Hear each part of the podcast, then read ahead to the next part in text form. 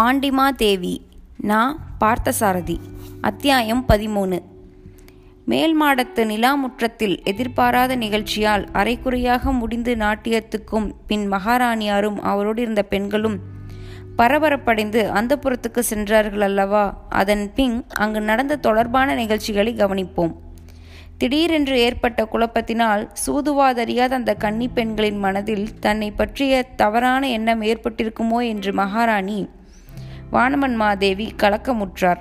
இந்த பரந்த உலகத்தில் எத்தனை கொடுமைகளை செய்தாலும் அவற்றிலிருந்து தப்பலாம். கள்ளம் கபடமற்ற நல்ல மனங்களில் தீமையை விதைத்தவர்கள் எந்த விதத்திலும் தப்ப முடியாது. மகாராணி வான்மன் மாதேவியின் மனதில் எப்போதும் நிரந்தரமாக நிலைத்திருக்கக்கூடிய சிந்தனையில் இதுவும் ஒன்று. குழந்தைகளே பகவதி விலாசினி உங்களுடைய ஆடல் பாடல்களை இன்னும் சிறிது நேரம் காணவும் கேட்கவும் ஆவலாயிருந்தேன். என்னுடைய எத்தனை எத்தனை கவலைகள் இருந்த இடம் தெரியாமல் மறைத்து விட்டன தெரியுமா? ஒரு தேசத்தின் மகாராணியாக இருந்து காணுகிற சுகத்தை விட உங்களைப் போல் இரண்டு பெண்களின் தாயாக ஒரு சாதாரண குடும்பத்தில் பிறந்திருந்தானேனானால் இன்னும் எவ்வளவோ சுகத்தையும் நிம்மதியும் கண்டிருப்பேன் என்று கூறினார் வானவன் மாதேவி. மகாராணியரின் திருவாயிலிருந்து இத்தகைய வார்த்தைகளை கேட்க நேரிடுவது எங்கள் பெரும் பாக்கியம். தாங்கள் சாதாரண குடும்பத்து தாயாக பிறந்திருந்தால் நாங்கள் எல்லாம் அஞ்சலி செய்யும் மதிப்பிற்குரிய பாண்டியன் மாதேவியாக தங்களை அடைந்திருக்க முடியுமா? என்று உபச்சாரமாக மறுமொழி கூறினாள் விலாசினி.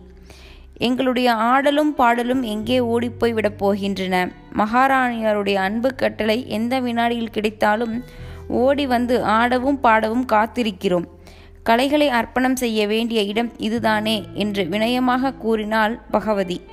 அவர்கள் இருவரும் கூறியவற்றை கேட்ட வானவன் மாதேவியின் வதனத்தில் எத்தனையோ அர்த்தங்களை உள்ளடக்கி கொண்டிருக்கின்ற அற்புதமான புன்னகை ஒன்று மலர்ந்தது. உலக அனுபவங்களின் வாசனை அதிகம் நுகர்ந்தறியாத அந்த இளம் பெண்களுக்கு மகாராணியின் சிரிப்பு புரியாவா போகிறது? குழந்தைகளே இந்த வயதில் உங்களை போன்றவர்களுக்கு இப்படித்தான் தோன்றும். பதவி படோட்டோபம் ராஜபோகம் எல்லாவற்றாலும் கிடைக்கக்கூடிய ஆடம்பரம் இணையற்ற பெரும் பேறு என்று நினைப்பீர்கள். ஆனால் அவற்றுக்கு பின்னால் மறைந்திருக்கக்கூடிய துன்பங்கள் ஆசாபாசங்கள் எல்லாம் உங்களுக்கு புரியாதவை. விலாசினி உன் தகப்பனார் உனக்கு சிலப்பதிகாரம் கற்பித்திருப்பாரே.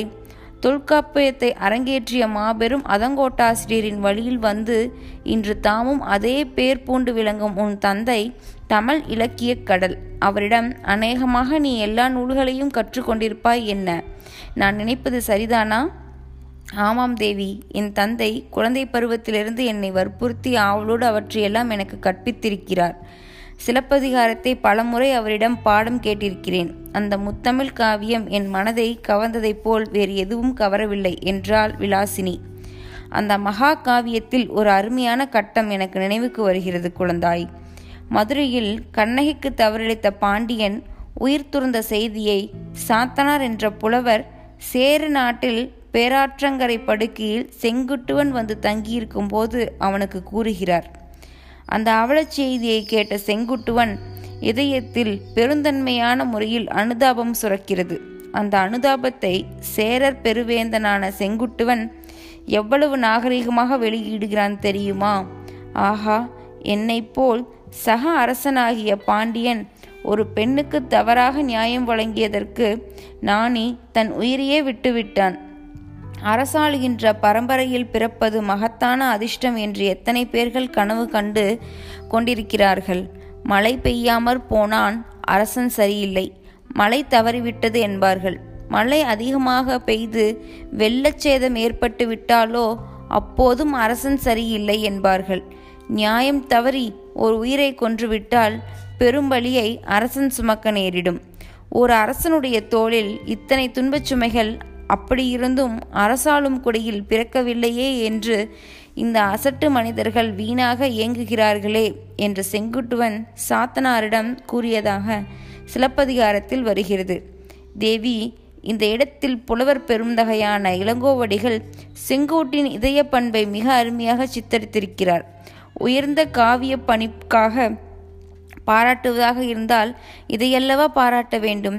பெண்ணே விலாசினி உங்கள் புகழ்ச்சியும் மகாராணி பட்டமும் இந்த கோட்டை கொத்தளம் முதலிய அரசபோக ஆடம்பரங்களும் எனக்கு செங்குவன் செங்குட்டுவன் கூறிய இந்த கருத்தை ஞாபகப்படுத்தின. மகாராணி இவ்வாறு சொல்லிக் கொண்டிருந்த போது நந்தவனத்தில் ஏற்பட்ட குழப்பத்தை பார்த்துவிட்டு வருவதற்காக போயிருந்த பவளக்கனி வாயரும் அதங்கோட்ட ஆசிரியரும் அங்கே திரும்பி வந்து சேர்ந்தனர். என்ன செங்குட்டுவனை பற்றி ஏதோ பேச்சு நடக்கிறார் போல் இருக்கிறதே. மகாராணியாரின் சுவாரஸ்யமான இலக்கிய சம்பாஷணையில் நாங்களும் கலந்து கொள்ளலாமா? என்று சிரித்துக்கொண்டே கேட்டார் அதங்கோட்டாசிரியர் நான் எதையும் உங்களைப் போல் வகை தொகையாக விவரித்துச் சொல்ல முடியுமா? அதெல்லாம் சரி. நந்தவனத்தில்தானே வருகிறீர்கள்? அது என்ன குழப்பம் அங்கே? விவரம் தெரிந்து கொண்டு வந்திருப்பீர்களே. சொல்லுங்கள் நாங்களும் தெரிந்து கொள்கிறோம் என்று மகாராணியார் அதங்கோட்டாசிரியரை நோக்கி கேட்டார். உடனே அதங்கோட்டாசிரியர் பக்கத்தில் திரும்பி பவளக்கணிவாயரே மகாராணியாருக்கு சொல்லும். நீர்தான் இம்மாதிரி விஷயத்தை நன்றாக வர்ணித்துச் சொல்ல முடியும் என்று தம் சமீபத்திலிருந்து பவளக்கணிவாயரை தூண்டினார். கலகத்தை பற்றி சொல்ல நான் தான் சரியான ஆள் என்று தீர்மானித்து விட்டீர்களாக்கும். பரவாயில்லை நானே சொல்கிறேன் என்று சிரிப்போடு பீடிகை போட்டு பேச்சைத் தொடங்கினார் பவளக்கணிவாயர் மகாராணி கோட்டைக்கு வெளியிருக்கும் ஏரியிலிருந்து அரண்மனை நந்தவனத்திற்கு தண்ணீர் கொண்டு வரும் கால்வாய் வழியாக யாரோ நந்தவனத்துக்குள் புகுந்திருக்கிறார்கள். அப்படி புகுந்தவர்கள் யார் என்ன நோக்கத்தோடு புகுந்தார்கள் என்பனவெல்லாம் தெரியவில்லை. நிலாமுற்றச் சுவரை ஒட்டினார் போல் இருக்கும் மகிழ மரக்கிளையில் வந்தவர்கள் ஏதோ ஒரு காரணத்தை உத்தேசித்து ஏறியிருக்க வேண்டும். அதனால்தான் சுமை தாங்காமல் அந்த கிளை முற்றிருக்கிறது. இதென்ன? எல்லாம் அனுமானம் தானா நேரடியாக ஒன்றும் பார்த்து தெரிந்து கொண்டு வரவில்லையா நீங்கள்? என்று வானுமன் மாதேவி குறுக்கிட்டு கேட்டார். தேவி நாங்கள் என்ன செய்ய முடியும்? வந்தவர்கள் எவரும் பிடிபடவில்லை. வீரர்கள் அரண்மனை நந்தவனத்தில் சல்லடை கண் இடமும் விடாமல் தேடி பார்த்து விட்டார்கள். நந்தவனத்து ஈர மண்ணிலும் கால்வாய்க்கரையிலும் தரையில் பதிந்திருக்கும் அடிச்சுவடுகளிலிருந்து ஒருவன் தனியாக வரவில்லை என்று தெரிகிறது. அதை தவிர மகிழ மரத்தடியில் ஒரு குத்துவாலும் கால்வாய் கரைப்படியில் ஒரு தலைப்பாகியும் விழுந்து கிடந்தன. கோட்டை மெய்க்காப்பாளர்கள் அவற்றை எடுத்துக்கொண்டு போய் பத்திரப்படுத்தி வைத்திருக்கிறார்கள். ஒருவேளை இந்த இரண்டு பொருள்களையும் கொண்டு வந்தவர்கள் கண்டுபிடிக்க முயன்றால் வெற்றி கிடைத்தாலும் கிடைக்கும் என்று பவளக்கணிவாயர் கூறி முடித்தபோது கேட்டுக்கொண்டிருந்த வானமன் மாதேவியின் முகத்தில் சிரிப்பில் மலர்ச்சி ஒழித்தது ஏன் சிரிக்கிறீர்கள்?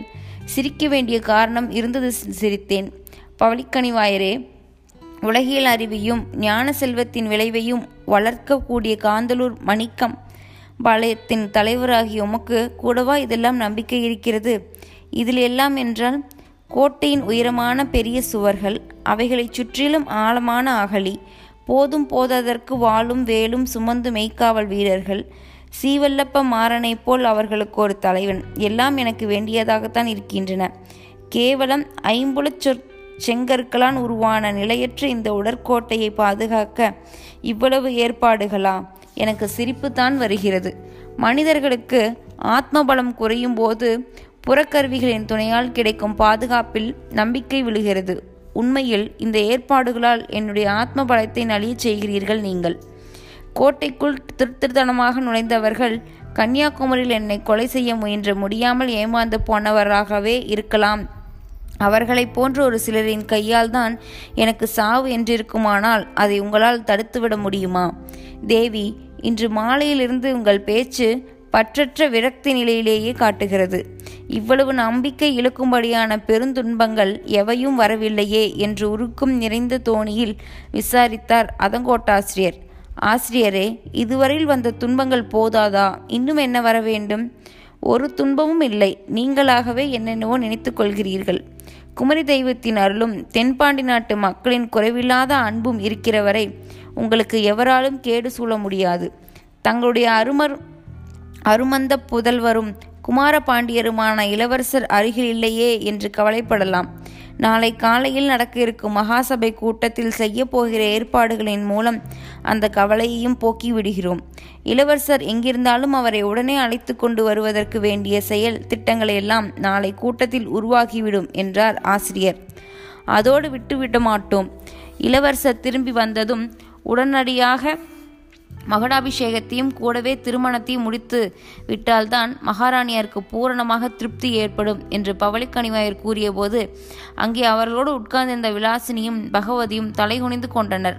அந்த இளம் பெண்களில் கண்ணங்களின் ஏன் அந்த சிரிப்பு? கண்ணங்களின் மின்னும் அந்த ஒலிக்கு என்ன பெயர் சொல்வது? எப்போதோ சில ஆண்டுகளுக்கு முன்னால் மதுரை அரண்மனையில் கண்டிருந்த குமார பாண்டியரின் சுந்தர தோற்றம் அவர்கள் நினைவில் அப்போது காட்சியளித்திருக்க வேண்டும். பெண்களுக்கு நாணம் எவ்வளவு அழகாக இருக்கிறது?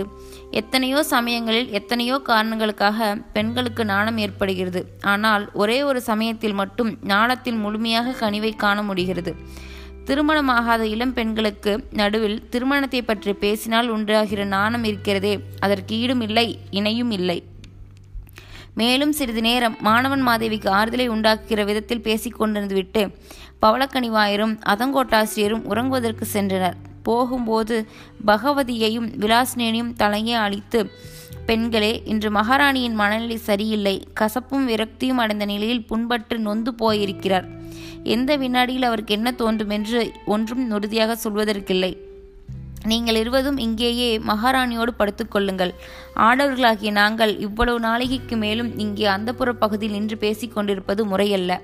கீழே மாளிகையில் போய் படுத்துக்கொள்கிறோம். நீங்கள் இருவரும் மகாராணியை கவனித்துக் கொள்ளுங்கள் என்று கூறி எச்சரித்துவிட்டு சென்றனர். இரவு நீண்ட நேரம் ஆகிவிட்டது. அந்த புறத்து பணிப்பெண்கள் தீபங்களை அணைத்து கதவுகளை ஒவ்வொன்றாக அடைத்துக் கொண்டிருந்தனர். சைன கிருகங்களில் தூப காலசங்களிலிருந்து கிளம்பிய அகிர்புகையில் நறுமணம் காற்றோடு இழைந்து எங்கும் பரவிக் கொண்டிருந்தது. வானவன் மாதேவியின் பள்ளியறையில் விளக்கு ஒன்று மங்களாக எரிந்து கொண்டிருந்தது. அங்கிருந்த மூன்று மஞ்சங்களில் இரண்டில் கொடிகள் துவண்டு நெளிந்து கிடப்பது போல் பகவதியும் விலாசினியும் படுத்து கொண்டிருந்தனர். நடுவாக இருந்த மூன்றாவது மஞ்சத்தில் வானவன் மாதேவி உட்கார்ந்தபடியே ஏதோ சிந்தனையில் ஆழ்ந்தார் தேவி இப்படியே விடுகின்றவரை விழித்துக்கொண்டு உட்கார்ந்திருக்கப் போகிறீர்களா? களைப்பு தீர உழங்கினால் என்ன? என்றாள் பகவதி. தூக்கம் வரவில்லையே குழந்தாய் நான் என்ன செய்வேன்? நீ தூங்கு என்று பதில் கூறினார் மகாராணி. விலாசினியோ படுத்த சில வினாடிகளுக்குள்ளேயே ஆழ்ந்த உறக்கத்தில் ஈடுபட்டு விட்டாள்.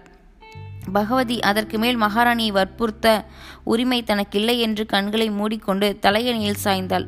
நன்றாக உறங்கவும் இல்லை நன்றாக விழித்திருக்கவும் இல்லை. இரண்டுக்கும் நடுப்பட்ட ஒரு நிலையில் அவள் படுக்கையில் கிறந்தாள் உறக்கத்துக்கும் விழிப்புக்கும் நடுவே ஒரு வகை சாதாரண ஓய்வில் கிடந்த பகவதி சிறிது நேரத்துக்கு பின் தற்செயலாக கண் விழித்தாள். விழித்து கொண்டவள் மகாராணியை காணவில்லை. மஞ்சத்தில் மேல் விழித்திருந்த விரிப்புகள் திண்டுகள் அணைகள் எல்லாம் அப்படியே இருந்தன.